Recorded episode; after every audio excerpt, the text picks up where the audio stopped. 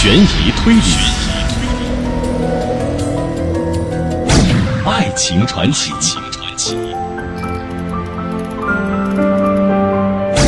古今中外，道尽人间百态，惊心动魄的故事情节，酣畅淋漓的听觉盛宴，嬉笑怒骂，百转千回，尽在金牌故事会。好，诸位好，欢迎各位收听河北广播电视台的金牌故事会，我是阿信。那咱们还是直接进入到今天的法治故事。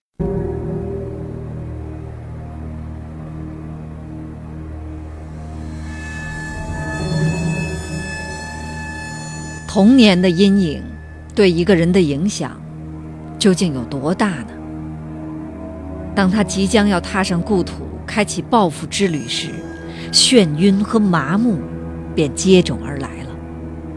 他心跳加速，热汗直流，直到一个纯真的女孩叫出他的名字，并报以微笑，他才如释重负，并打消了报复的念头。可结局真就如此吗？故事打退堂鼓的人。即刻开始。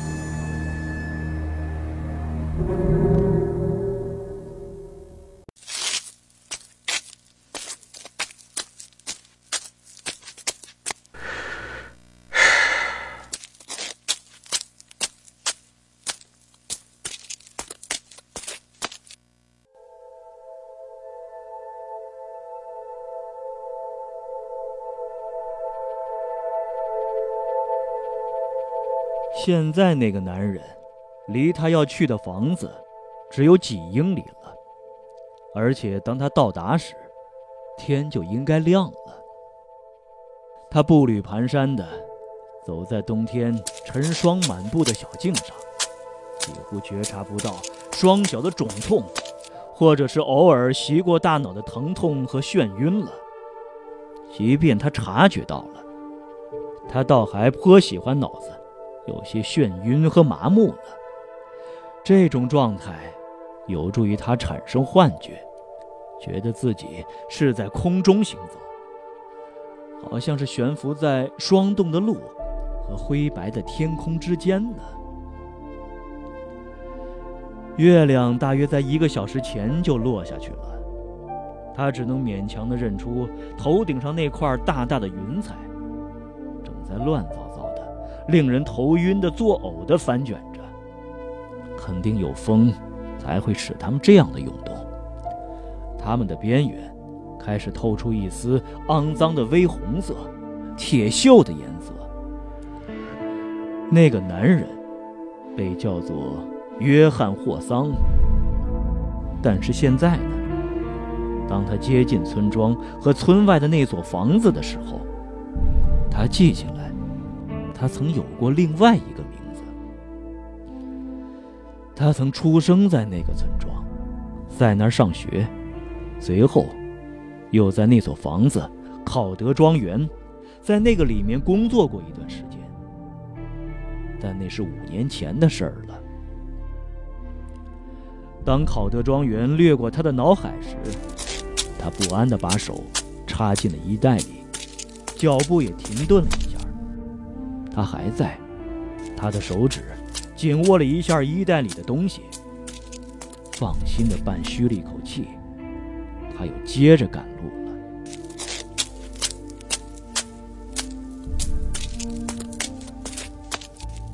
一排排的树篱在他的两侧排开，有时他们会跑到路的中间来，用刺绊住他。他疲惫的咒骂着，刚挣脱出来。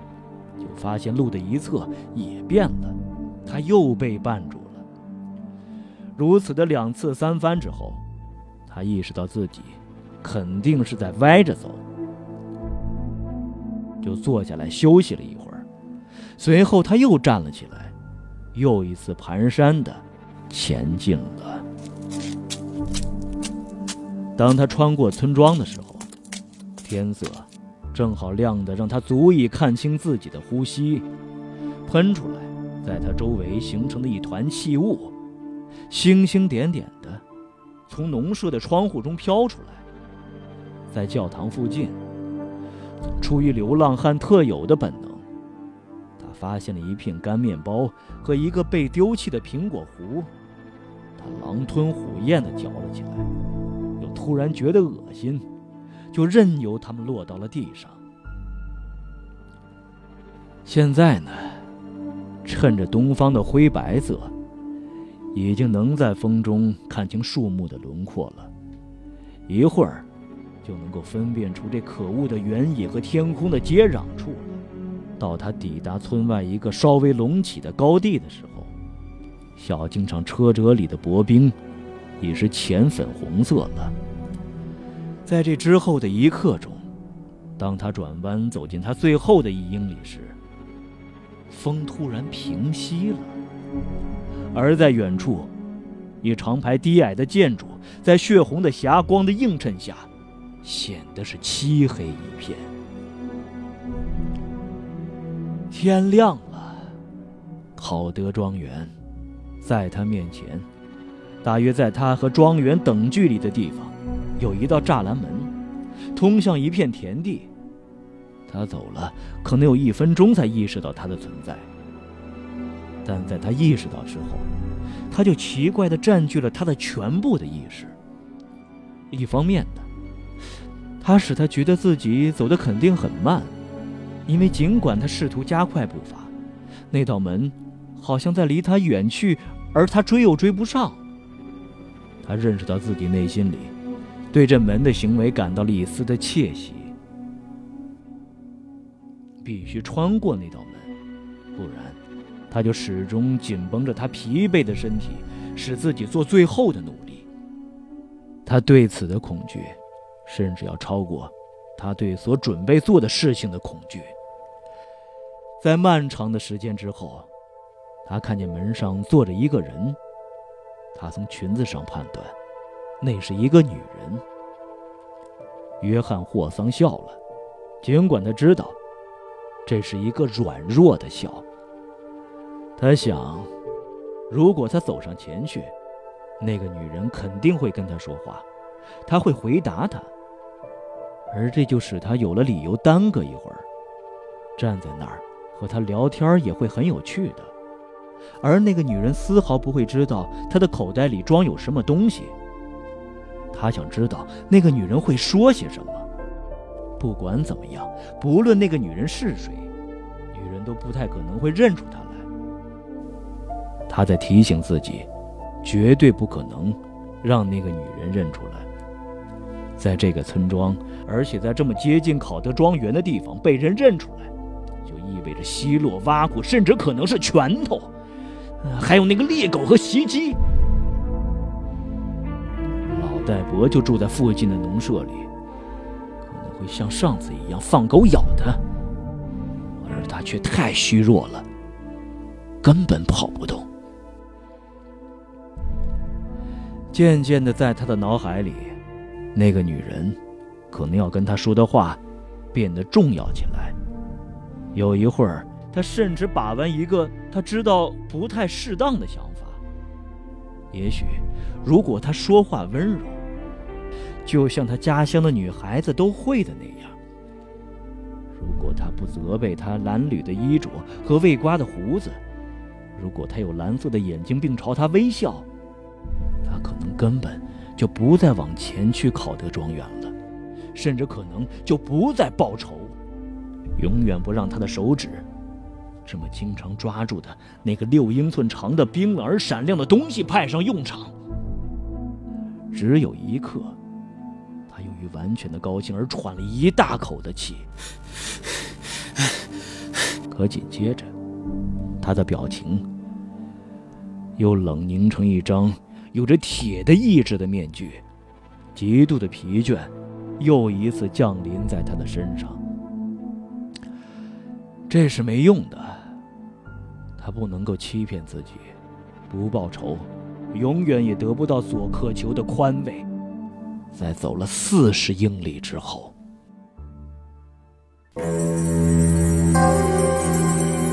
约翰霍桑究竟要报的是什么仇呢？这个仇究竟多大呢？为何始终困扰着他呢？那个考德庄园里究竟发生过什么样的事儿呢？咱们接着往下听。思索，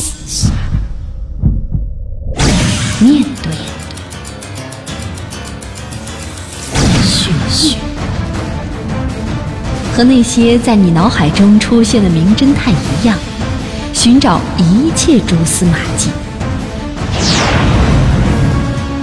跟随我们一起拨开重重迷雾之后，隐藏的真相。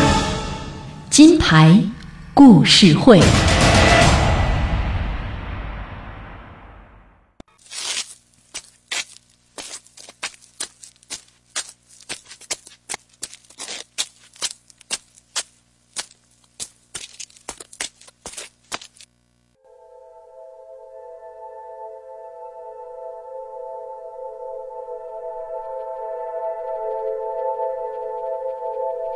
乔治·戴维斯，在他意识到之前，他已经来到那个门的对面了，而那个女人叫出了他的名字，而且还是那个名字。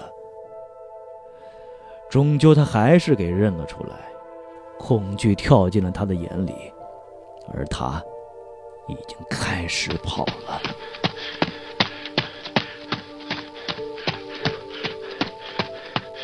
呃，乔治·戴维斯。这是一个一个温柔的声音。这种奇特的、几乎没有语调的温柔，也会产生出一种不同的效果。但在这个时候，他听到的只有温柔和哄慰了。在他看来，一个奇迹发生了。他停下了已经做了一半的逃跑的努力。慢慢的转向了他，接着，蹦出了眼泪。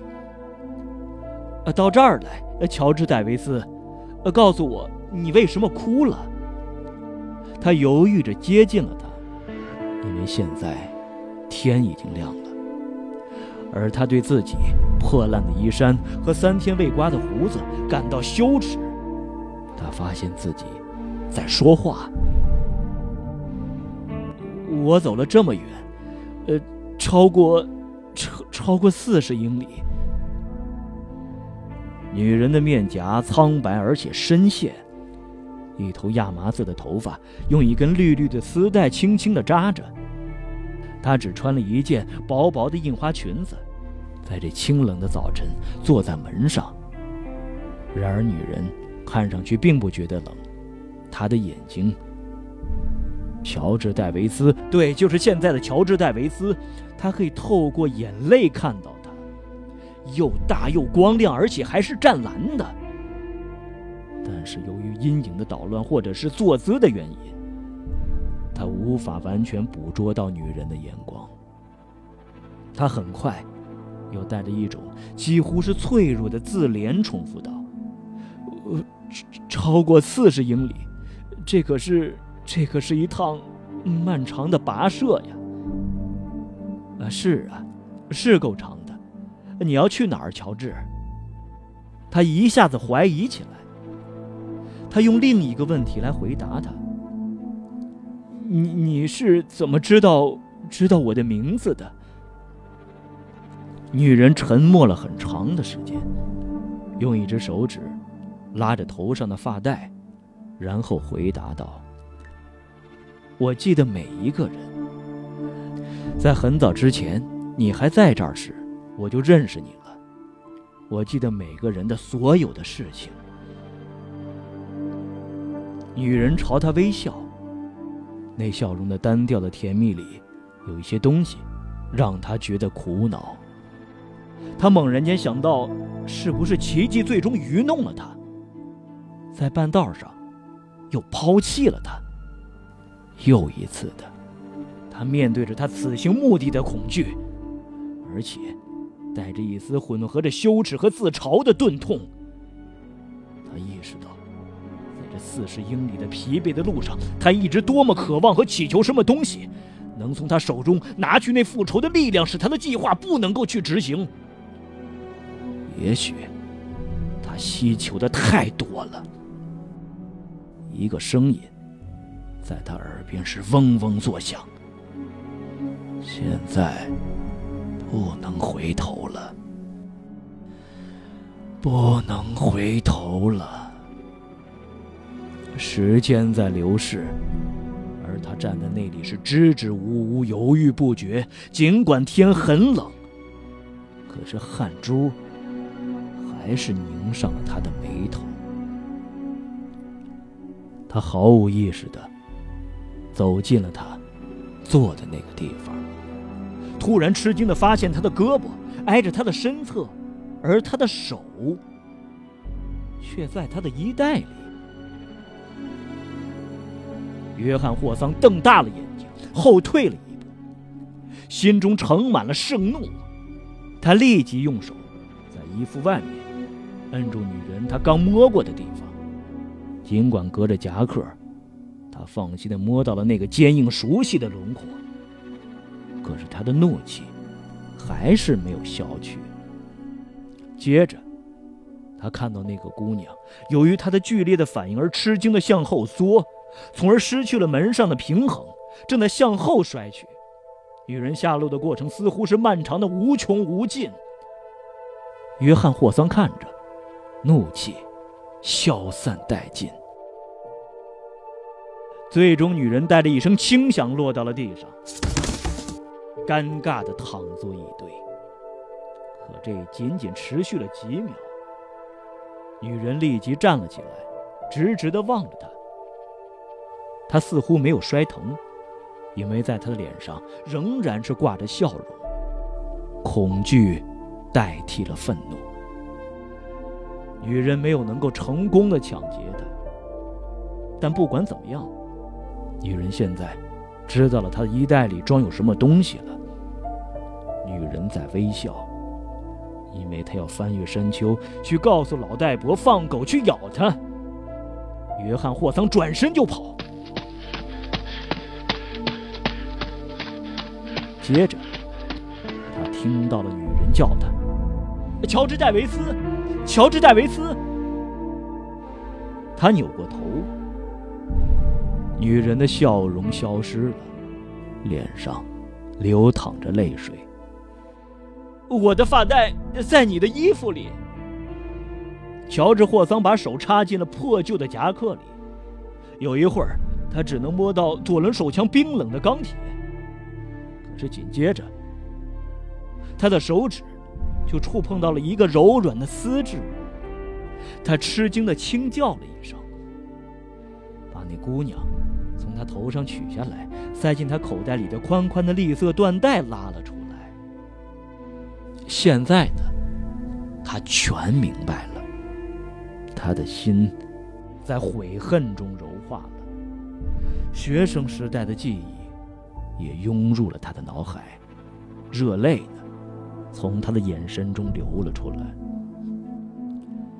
在那时候，男孩子们和他们心上人交换着爱情信物，可能一方送一个小笔刀或者哨子，而另一方就送一个缎带或者是束头发。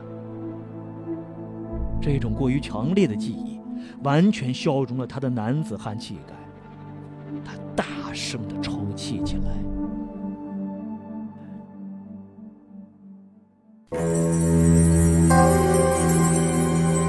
看霍桑究竟在他的身上发生过什么样的事情呢？他究竟在恐惧着什么？而此刻，他为什么又要流泪呢？那个女人跟他究竟是什么关系呢？接下来又会发生什么样的事儿呢？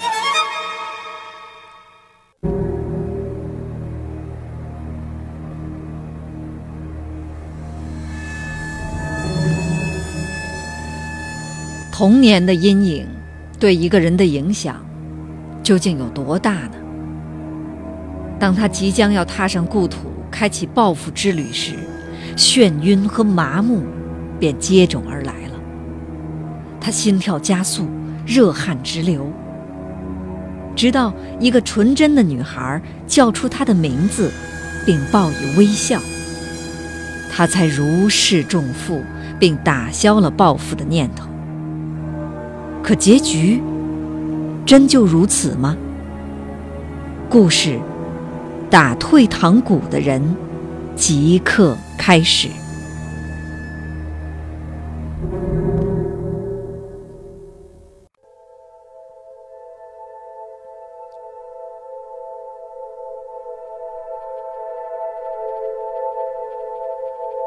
乔治，女人又喊道：“乔治！”在早晨清冷的空气中，隔着那道栅栏门，那道此时有一象征和意义的重量而显得这么庞大的门，他们接吻了。在激情和爱抚所产生的火花的温暖之下，那个曾像冰冷一样包围着他心的可怕的目的，融化了。溜走，再也不存在了。难以相信的事情发生了，奇迹完成了。女人长时间的拥抱着他，他的亲吻极其又滚烫的在他的脸上快速的移动着，几乎就像一匹饥饿的马用鼻子乱拱。他的不知疲惫的红唇像焰火。像熏香一样舔过他脸上的每一处。他以前从未像现在这样被吻过。接着，他退缩了，可能只有一秒钟。即使是在高兴之中，他的脑海里还是闪过了一丝微弱的疑虑。不过，他很快就释然了。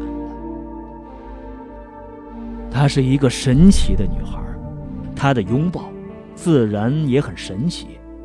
她唯一的遗憾，是他太虚弱，太累了，不能他每次亲吻就回吻他一下。从山的那边传来的声音逐渐清晰起来，他们在找某个人。Nancy，Nancy，女孩从栅栏边退去，慢慢的退到了田野里。我必须得走了。语调里满是惆怅和惶恐。如果我不走的话，他们会发现我的。再见，乔治。不过我一会儿就会回来。在飞快的一刹那，女孩的脸映着日光，转向他告别。他头一次看清了他眼中的表情。然而他自己的目光，也不知怎么的。倒在这种凝视下退缩了，垂了下来。一秒钟之后，当他再抬起头的时候，女人已经消失了。随后呢，几乎是紧接在这之后，他不期而然的遇到了那个移动的咖啡摊。他从女孩离开的门前向前走了几步。真正如俗语所说的，这高兴的走路都轻飘飘。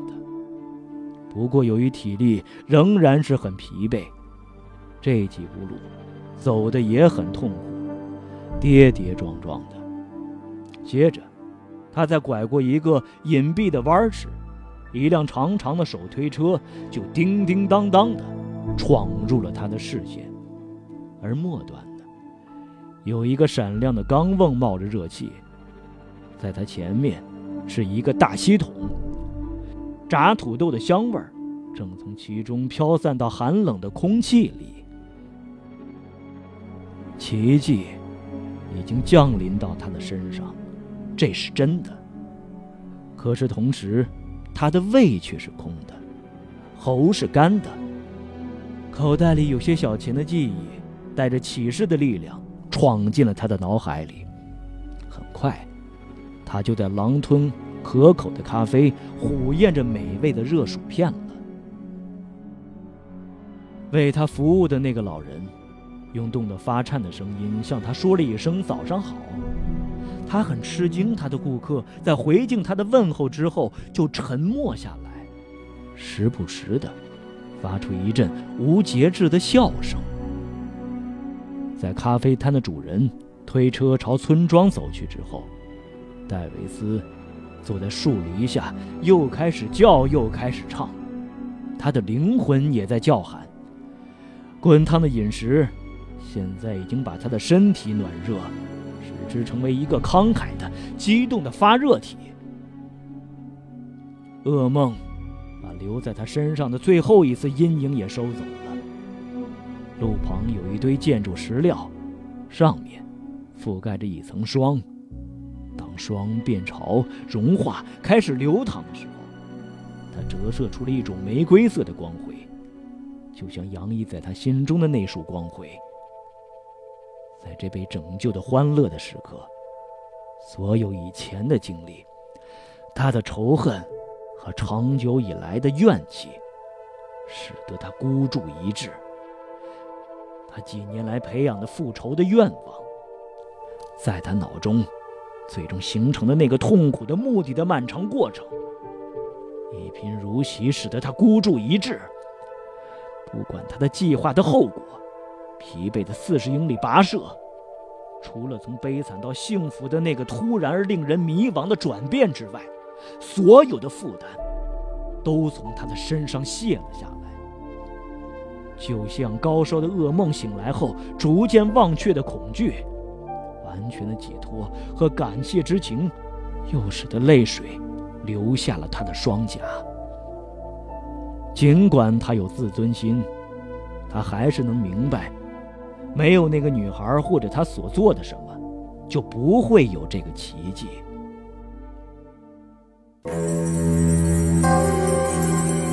那个女孩究竟为什么要亲吻他呢？这个吻背后究竟隐藏着什么目的？还是单纯的爱恋呢？已经改变了的戴维斯，接下来迎接他的究竟是欢乐，还会是绝望呢？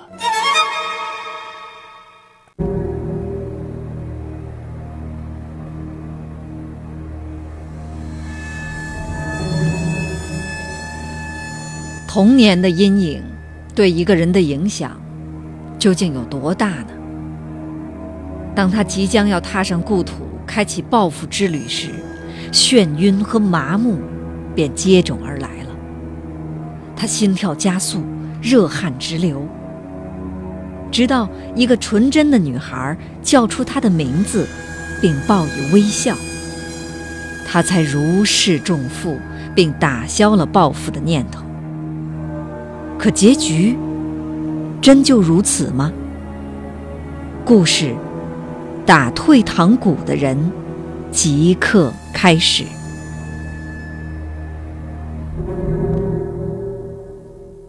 好，一段片花之后呢，欢迎大家继续关注我们的金牌故事会，我是阿信，稍后我们再会。